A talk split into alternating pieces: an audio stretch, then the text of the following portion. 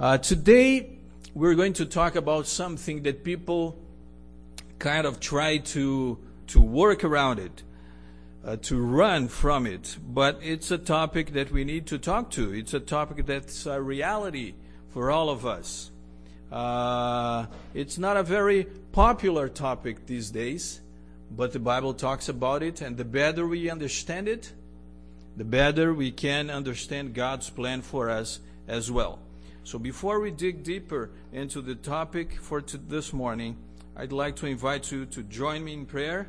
I'm going to kneel down here. All those who can are invited to, but let's all uh, be in a spirit of prayer before we start. Father, this is a special moment where we are going to open the Bible and we're going to see what message we, you have for us this morning. Father, in everything that we do, we know that you are near us and you want the best for us. You've planned, uh, uh, you, you've come up with a rescue plan for us that we may again be in union with you, be in relationship with you, and in fellowship with our brothers and sisters. So please, Lord, help us this morning to understand this, this point and help us go to the Bible and find in the Bible the answers we need for the questions in our lives. Use me as your instrument. Anoint my lips. May every word that I say come from your throne of grace. May I not convey my own ideas, but your word. That's my prayer in the name of Jesus. Amen. So, in our key text this morning, Paul says something. He says, Jesus came to save sinners, of whom I am, I am chief. I am number one among all sinners. I'm the first on the list. So he's saying that he's a sinner. And he's saying that there are other sinners as well. And like I said, talking about sin is not a very popular thing. Because people these days would rather think that they are either uh, sick or they're just making mistakes as a result of the circumstances, but it's not really their fault. And if you say to someone, or if you say to yourself, or someone comes to you and says, Oh, that was a sin, that doesn't really resonate well. Because you'd rather think that no, it was uh, it was the environment, it was the others. We all was led to do that. Well, everybody does that. But the Bible does have a message about sin. On the other hand, I should say this there are more books on sin than there are on heaven, for example. And I think the reason is why those who stop and think about it, we can't really understand sin fully. So it's there's a big question mark, and because of that, people research, research, study, study, and write books about it.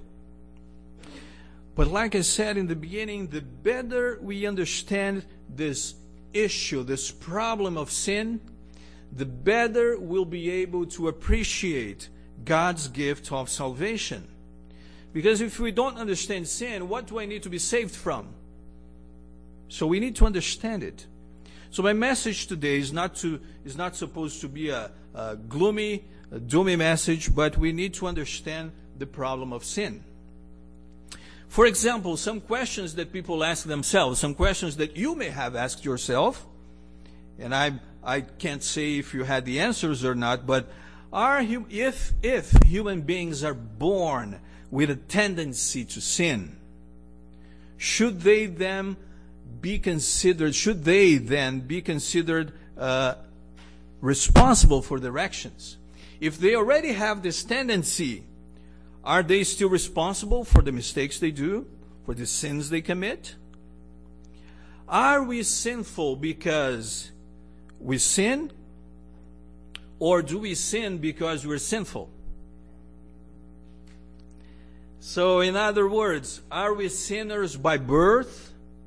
Or have we developed the bad habit of sinning? Could it be that humankind is in a state of rebellion against God? Are we going to be measured according to, uh, are we going to be measured in comparison to other human beings? Or there is a more universal standard by which each one of us will be measured? Do we today, does our society today understand what sin is and what it means to sin? Do we understand it? What does it mean to say that we have a sinful nature? You must have heard this. You must have said that. You must have read that.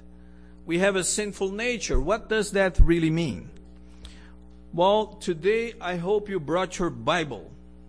If you have not, there are some Bibles in the pews. You you better grab one before we run out of them because someone else may grab it because you need your Bible today. You very, very much need your Bible today. We're going to go se- to several places in Scripture before we come back to 1 Timothy chapter 1. So turn your Bibles to Galatians chapter 5, verses 16 and 17. Galatians 5, 16 and 17. Once you find it, you say amen.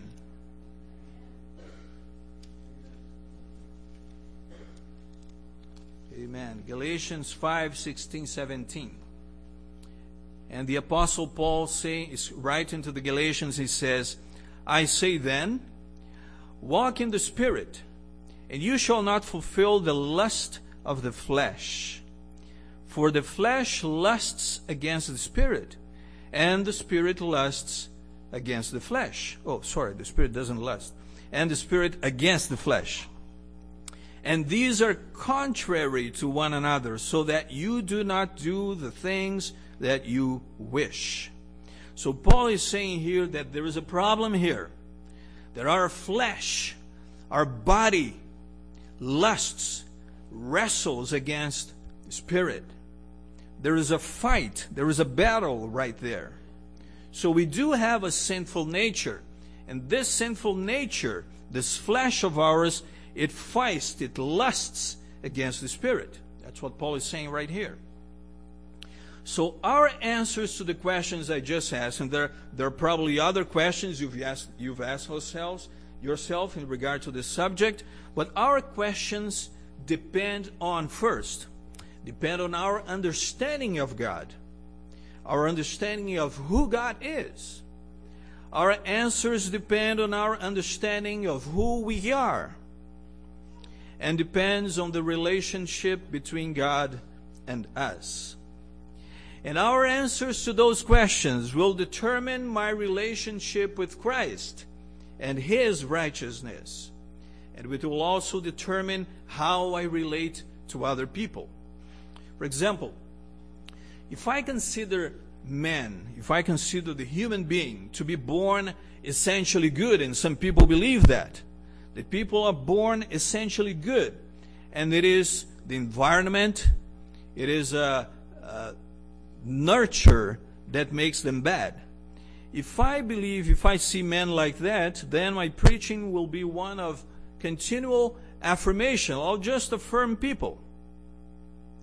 But if I see that there is a problem in human nature, if I realize that there is something wrong with the flesh, then my preaching will be one of redemption, of love, calling people to transformation in Christ. Like I said, it's not a popular thing to talk about sin. No one wishes to be seen as bad or sinful or evil. And like death, which we talked about a couple weeks ago, this is not a very appealing subject. Concepts like error, guilt, and sin, they seem to be irrelevant these days. Everything is rela- uh, rel- relative. Now, there, is a psycho- there was a psychologist. He died in 1982. Uh, he was an American psychologist. His name was Hobart Mowrer. Mowrer. Was not a Christian. Actually, he became a Christian in the latter part of his life for a while, but he, he left the church disappointed with some things. So he was not a Christian when he wrote this. He was a professor, he was a professor at Harvard, he was a professor at Yale, at the University of Illinois, and he said this Just as long as we deny the reality of sin, we cut ourselves off, it seems, from the possibility of radical redemption. Look, this is a this is a university professor saying something like this. And it caused quite a stir among his peers. Later on in life, he still said this To have the excuse of being sick rather than sinful is to court the danger of also becoming lost. In becoming immoral, ethically neutral, and free, we have cut the very roots of our being, lost our deepest sense of selfhood and identity, and we find ourselves asking, Who am I? What is my deepest destiny? What does living mean? You see, this is not a preacher. But he's talking that deep down we need to confront the reality that there is a sin problem, we are sinful. Because if we don't, we won't even find, we won't, won't even understand who we are and what's our deepest destiny. But what does Scripture say about sin? Let's go back to Scripture. 1 John 3 4. 1 John 3 4. Whenever someone who's been a Christian for a while or studying the Bible is asked, What's the definition of sin? We typically resort to this text. The Apostle John says, Whoever commits sin also commits what? Lawlessness. And sin is lawlessness. You know, lawlessness, the Greek word anomia, it means to live completely devoid of any respect to the law. So that's a classic definition of sin. Sin is lawlessness. Whoever commits sins commits lawlessness, lives apart from the law, from the requirements of the law. And the definitions of sin we find in the Bible, I should say this, they are more related to acts, to visible actions that clearly go against God's law. Okay, the Bible the Bible shows several in several instances people committing acts that go against God's law. So that's one of the definitions of sin in the Bible. Turn your Bibles to Leviticus chapter 6, verses 2 and 3. Leviticus chapter 6, verses 2 and 3. And here the Bible says, If a person sins and commits a trespass against the Lord by lying to his neighbor, so the Bible is calling lying to someone else a sin. Okay? It's an act, something you do, you do or you did. So lying to his neighbor about what was delivered to him for safekeeping, or about a pledge, or about a robbery, or if he has ex- extorted from his neighbor, it, there is another action.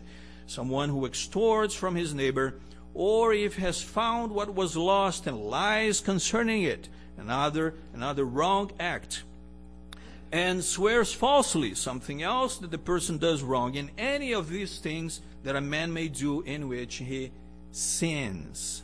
So that's one definition of sin in the Bible, clearly related to wrong things that you do. James, James chapter 2 verses 8 and 9. Now go back to the New Testament. James, small book after the book of Hebrews. James chapter 2 verses 8 9. If you think your Bible doesn't have James, I'm sure it has.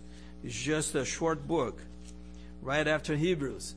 James 2 8 9. James says, if you are really if you really fulfill the royal law according to the scripture, you shall love your neighbor as yourself, you do well.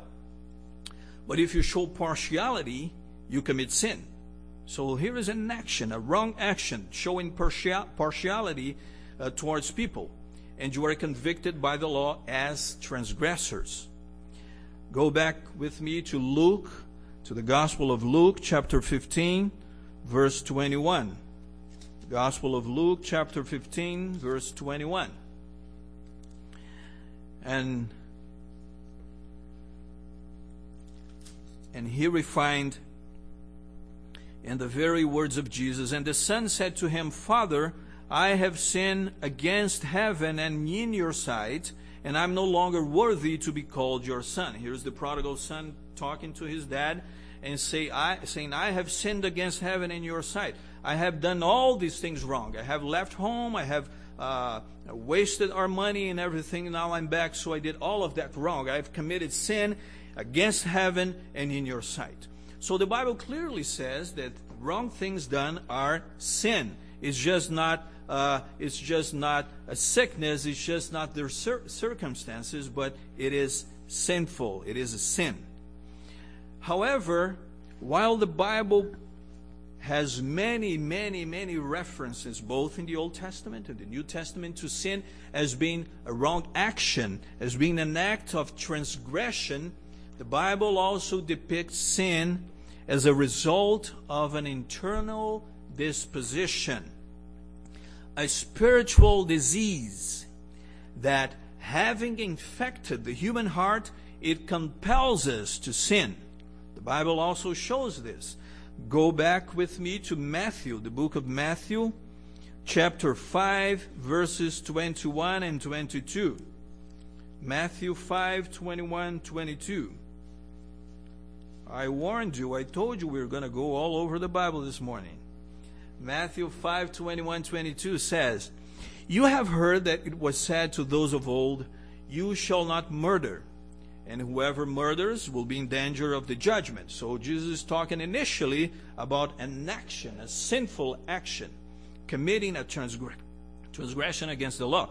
But I say to you that whoever is angry with his brother without a cause shall be in danger of the judgment. So Jesus is saying that even just being anger, angry towards your brother is a sin. You may not you may not let it out. You may not do anything about it. You may not hurt your brother, but if you feel angry about them, you're already committing sin. Go back to the Old Testament with me now in the book of Hosea. That's another short book. Hosea. Right after the book of Daniel. Daniel, Hosea. Hosea chapter 4, verse 8. Hosea 4 8. And here the prophet says, They eat up the sin of my people, they set their heart on their iniquity. So he is talking about having a heart full of iniquity, and that sin. That sin. Go back with me to Jeremiah. Jeremiah, right after Isaiah. Jeremiah 17 9. Jeremiah 17 9. And there we find the, these words. The heart is what? The heart is deceitful above all things and desperately wicked. Who can know it? So, right deep down in, in man's heart, there is this disease. The heart is deceitful. The heart is full of evil, is desperately wicked. And who can know it? So, being sinful, having a sinful nature, not only prompts men to doing wrong things, but just the, the, the wrong attitude, the wrong thoughts, evil thoughts that pervade our mind are a result of having a sinful nature. This spiritual disease, like I said, that prompts us, gives us a tendency to commit sin. And it makes sense because, you know, still in the book of Jeremiah, chapter 31. Jeremiah chapter 31 the Lord, knowing that our heart is deceitful, that our heart is desperately wicked, the Lord says in Jeremiah 31 33, But this is the covenant that I will make with the house of Israel after those days, says the Lord. I will put what? My law where? In their minds, and write it on their hearts, and I will be their God, and they shall be my people. So the Lord wants to transform our hearts and minds and inscribe right in there His law. So we won't sin against Him. So we won't have this, this tendency, this irresistible tendency to sin. So we see that sin, after we'd have sin, said so far, sin is the failure to conform, whether actively or in a passive way, to God's law. Okay? Whether it's active or passive, the failure to conform to God's law is called sin in the Bible. It's needless even to say that God's law was established for maintaining, maintaining the order of the universe and to keep safe his creatures. Everything in God's law, every, God, every law that God has established, whether it's natural laws or moral laws, they were created to keep all of his creation in, in safety. And failing to live according to God's plan and to God's stipulations, whether through actions, thoughts, or whatever is sin. Going against any of God's laws is sin. So, in fact, when you go back to 1 John 3 4, where the Bible says that lawlessness is sin, we understand that lawlessness is a very comprehensive word. Lawlessness is translated as iniquity in some texts of the Bible. For example, in Matthew 23 28, Matthew 23 28, the Lord says, So you also outwardly appear righteous to men, but within you are full of hypocrisy and iniquity. And this word iniquity is the same anomia, the same word that is translated in 1 John 3 4 as lawlessness. So your hearts are full of hypocrisy, of iniquity, of lawlessness. And there are words in the Old Testament as well that uh, in the Hebrew mean iniquity, lawlessness. For example, turn your Bibles with me to Ezekiel 28 15. Book of Ezekiel 28 15. Are you still with me? Are you still with me? Okay, I hope so. Ezekiel 28, verse 15. This is a, a, a, proclamation against the king of Tyre, okay? But it also points to the origin of sin in Lucifer's heart. So the Bible says here, You were perfect in your ways from the day you were created till iniquity was found in you. So iniquity, lawlessness was found in Satan's heart. Now, let's think about it. Could it be that the origin of sin in Lucifer's heart, as the Bible describes it, could it be that it could give us a clue about the origin of sin in general? Does that make sense? If we if we check out what, what was the origin of sin in Lucifer's heart, maybe can we have a clue about the origin of sin of every sin. Would that be possible? Do you think it makes sense? I'll ask the question again. Do you think that if we study the origin, the reasons why Lucifer committed sin, or uh, we can't really explain the reasons, but what I mean is if we study the origin of sin in Lucifer's heart, do you think that will give us an idea about the origin of any sin, of sin in general? Yes or no? I would think so. I would think that studying the origin of sin in Lucifer's heart and mind will give us a pretty good idea of the origin of sin in every heart. So let's read Isaiah. Isaiah 14, 12 to 14. Isaiah chapter 14, verses 12 to 14. Now, here we see the prophet talking specifically about Lucifer, the day star, the morning star. And here we find, How are you fallen from heaven, O Lucifer, son of the morning? So let's read it attentively now. How you were cut down to the ground, you who weakened the nations. Now, here's the problem he was the origin of the problem. For you said in your heart, I will ascend into heaven.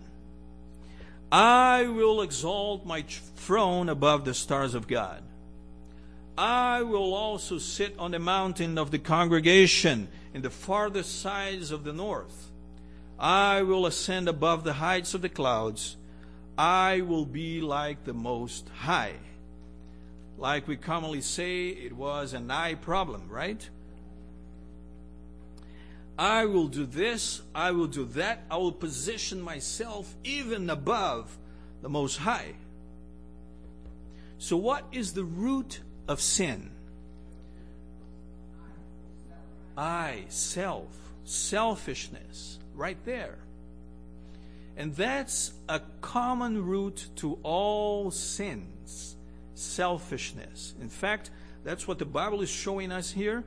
And uh, you know, many scholars, like I said, many books have been written, many scholars have argued that selfishness is at the essence of sin.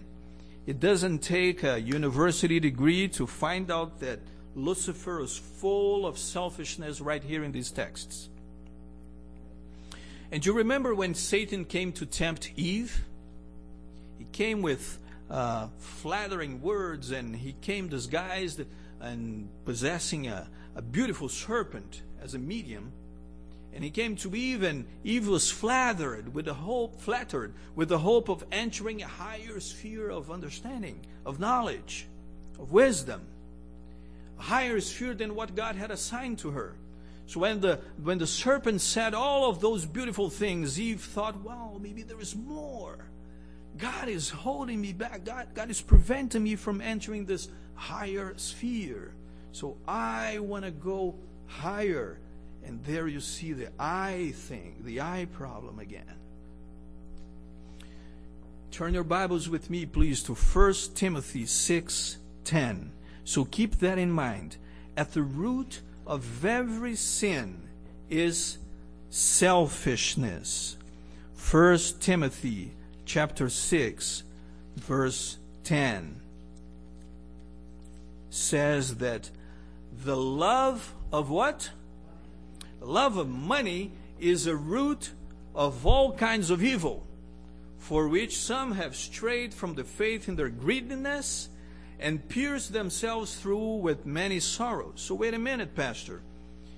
We saw in Isaiah that self is at the root of every sin, but now Paul is saying that it's the love of money that is the root of all kinds of evil. But you see, the love of money is, is actually the love of self.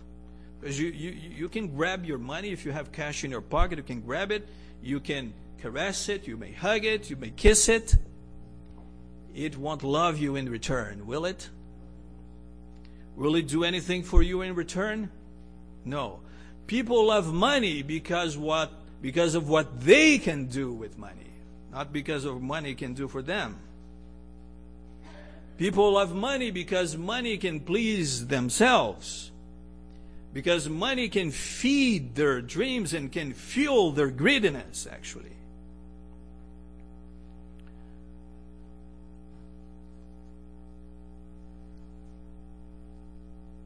When when we look at that, we understand that the love of self, the love of money, love of self, is at the root of all sin, of all evil. And the most genuine manifestation of selfishness is our repeated effort to displace, to dislodge God from His own throne of authority and place ourselves right there.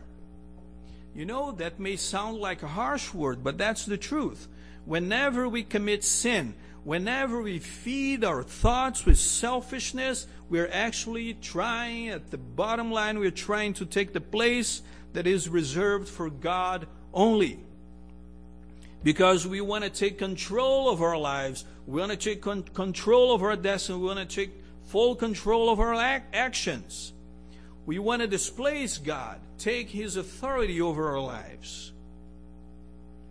Now, let me go back to a question we had at the beginning. Are we sinners because we commit sins, or do we commit sins because we're sinners? We have an answer so far after what we studied so far? Do we?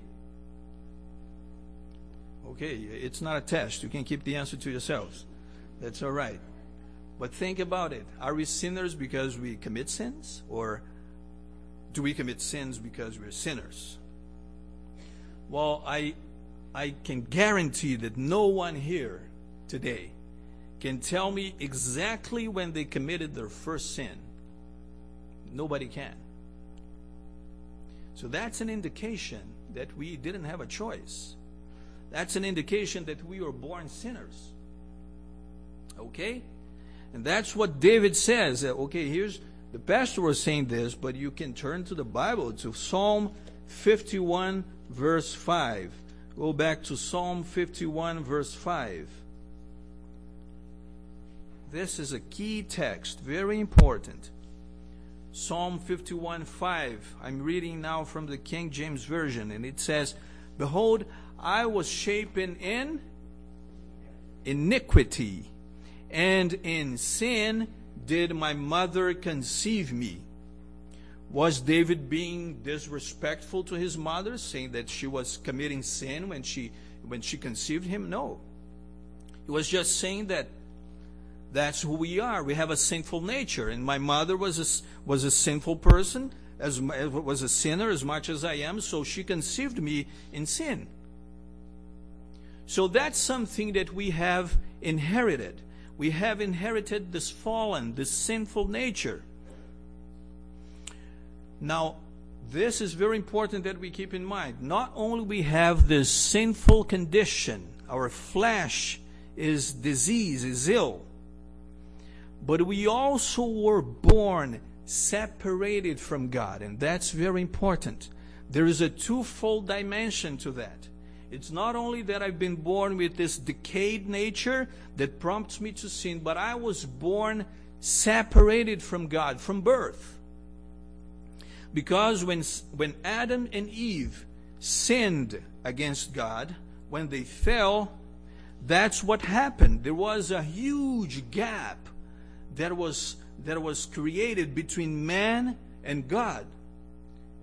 So much so that it took Jesus to come and died to bridge this gap, to make reconciliation between man and God. Haven't we studied that at some point already? So it's not just that we are sinners because we have the sinful nature, we are also born separated from God. That's why we need a Savior. It's not just about behavior. It's not just about acting right doing what is right and avoiding what is wrong. No, it's more than that. It's that we need to be reconciled with God. So we needed a Savior.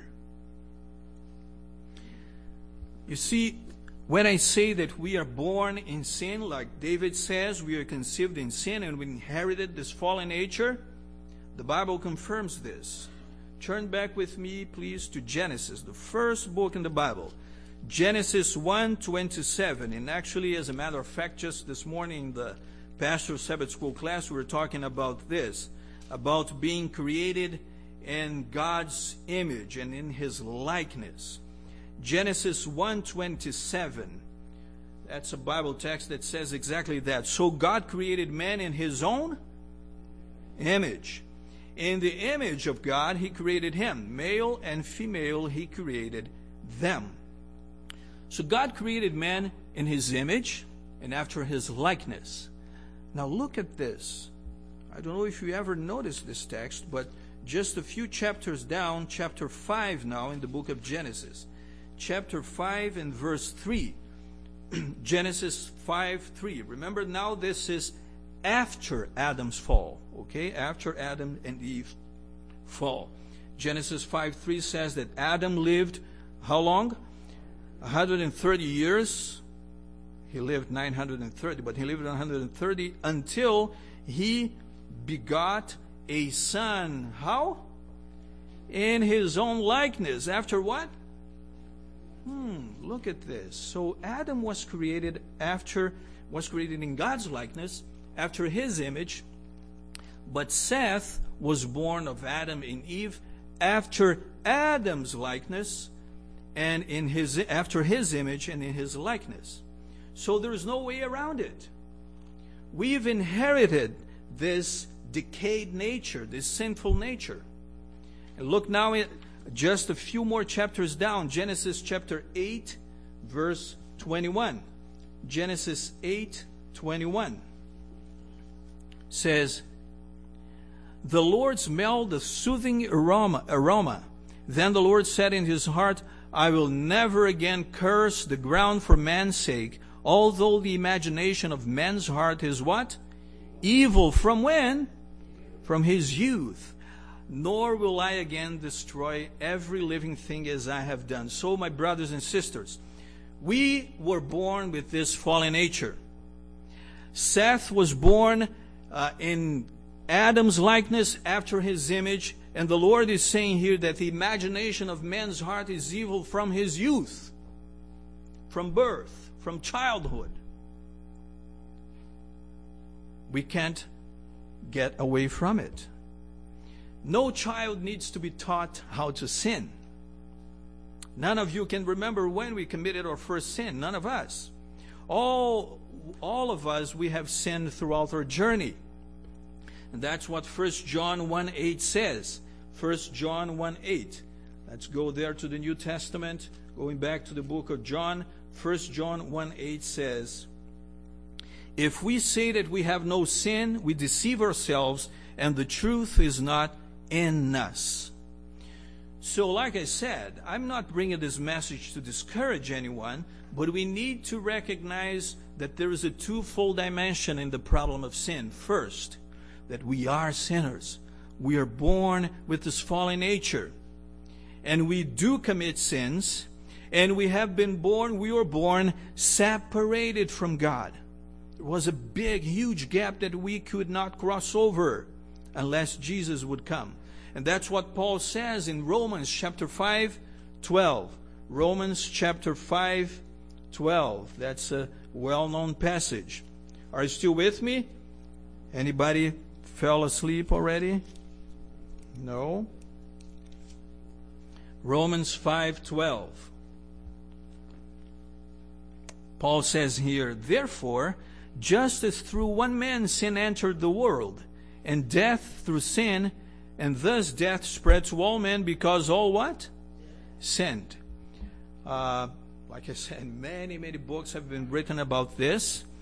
I am not sure we can tell precisely how, because of Adam's sin, sin spread to all men. But we know that death spread to all men, like Paul is saying here, because all sinned. So I'm not responsible for Adam's sins. Okay? I am not responsible for Adam's sins. Neither was Adam responsible for my sins. That needs to, make, to be made clear because Paul is saying here that death spread to all men because all sinned. So I'm responsible for my actions. Any sin that I commit, I am responsible for and nobody else. My father is not responsible for my sins. And I'm not responsible for the sins of my children. They are responsible for their own sins. Some people believe that because the Bible uses the expression that we were in Adam, in the sense that Adam was the first man, the, the father of us all, and then everyone descended from Adam. So once Adam sinned, we are also sinning with him.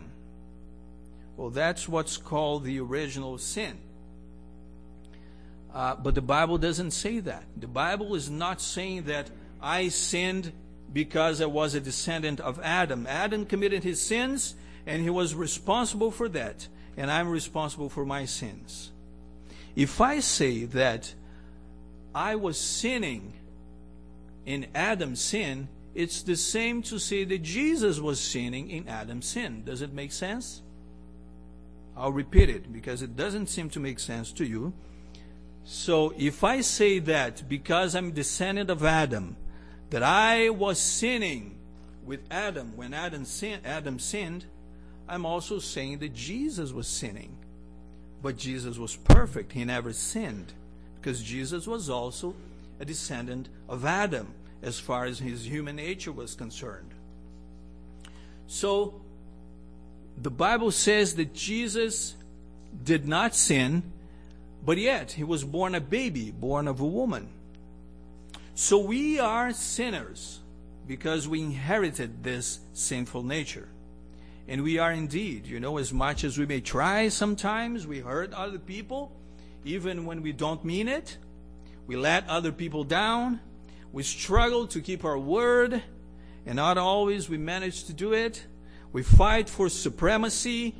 We shy from our responsibilities. And in many, so many things we fail because even though the spirit is willing, the flesh is what? Is weak. That's our common denominator. We are all sinners. This tendency to sin is an infecting disease that we have inherited from our first parents. But the message I, I brought today is not to discourage anyone, is not to discourage myself. I brought this message because we need to realize this. And uh, my next opportunity preaching here to you, I, I want to walk you through. I want to get away from this topic and walk you through uh, dealing with sin itself. When we face temptation, we talked a little bit about this in the Sabbath school, as Brother David says. When we face temptation, how can we resist temptation? And going beyond this, how can we overcome sin in our lives? And what does it mean to have a perfect, risen Savior whose righteousness He bestows and He covers us with? What does that mean? I want to walk you through all of that. But today we had to start with this because we need to understand it. Like I said, the more, the better we understand the problem of sin, the more we will appreciate the price that Jesus paid for us. He is the bridge that crosses the gap between God and me. The sin of Adam and Eve caused a fearful separation between God and man. And here Christ steps in between fallen man and God and says to man, You may yet come to the Father. There is a plan devised through which God can be reconciled to man and man to God. And through a mediator, you can approach God. This is a quotation from the Review and Herald of May 31, 1870. When I realized the condition that we as human beings are in, when you truly realize that, we'll spend the rest of our days concerned with not only my interests, but concerned with the salvation of others as well, with the redemption of those around me the soul that God has created and that Christ has redeemed is of great value because of the possibilities before it. The spiritual advantages that have been granted it, the capabilities that it may possess, that it may possess if vitalized by the Word of God, and the immortality it may gain through the hope presented in the Gospel. Acts of the Apostles, page, page 370.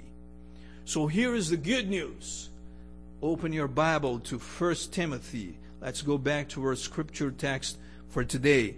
1 Timothy chapter 1 and verse 15. 1 Timothy 1 15. This is a faithful saying and worthy of all acceptation that Christ Jesus came into the world to save whom? That's you and me. Praise the Lord. He came into the world to save sinners, of whom I am chief. So Jesus Christ came to save you and I. And it's because the fact that He came, it is because of His sacrifice, it is because of His resurrection and intercessory ministry that we have a chance, that we have hope of being reconciled with God. This week I was uh, I was studying with my children their Sabbath school lesson, talking about the sacrifice of Jesus and when he was going to Golgotha and and uh, was being uh, beaten and and flogged and after all of that they gave him something to drink and he couldn't stand it because it was bitter and after he he couldn't drink it. They came up to him and they spit on him. And I was telling my children, you see people walk walk their dogs in your neighborhood, those who live in the city, still, they walk their dogs in the neighborhood. And the dogs go and, and make what they have to and do what they have to do in your yard, right? In your front yard. And sometimes they clean after, but sometimes they don't. Now I told my children, uh, I, if you dare go down there and spit on the face of that dog, not that you should do that, but if you did that, you'd be in trouble, right? It's not right to do that to the poor animal, but I mean, you'd be in trouble with the person, with the owner. Now think that they did that to Jesus. It was real. This is not a story. They spit on Jesus' face. And they and they, they give him a stick, a reed, and they put the crown of thorns on his head. And after they they mocked him, they took the stick and hit his head with that. That's just disgraceful. And Jesus suffered it all because he knew that something needed to be done to save you and me. I hope we can appreciate how great love Jesus has for us. And that in spite of our sinful natures, in spite of the sins we've committed, there is hope. There is hope in Jesus. May God bless you all.